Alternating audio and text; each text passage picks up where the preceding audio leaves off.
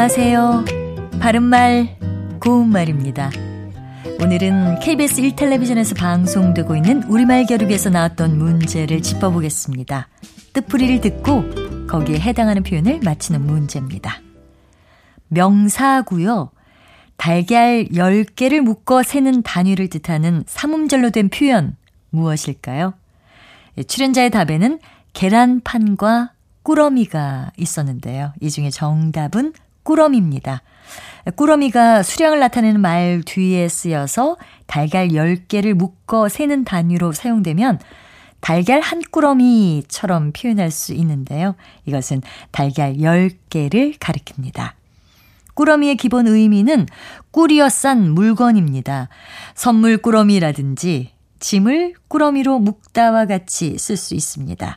우리말 속담에 꾸러미에 단장 들었 다라는 것도 있는데요. 겉모양은 보잘 것 없지만 내용은 훨씬 훌륭함을 이르는 말입니다. 같은 뜻을 가진 속담으로 뚝배기보다 장맛이 좋다 또는 장독보다 장맛이 좋다 등이 있습니다. 그리고 수량을 나타낸 말 뒤에 쓰여서 꿀이어 싼 물건을 세는 단위로 사용되기도 하는데요. 소포 두 꾸러미라든지 열 꾸러미의 수화물처럼 이런 표현으로 말할 수 있습니다. 바른말 고운말 아나운서 변희영이었습니다.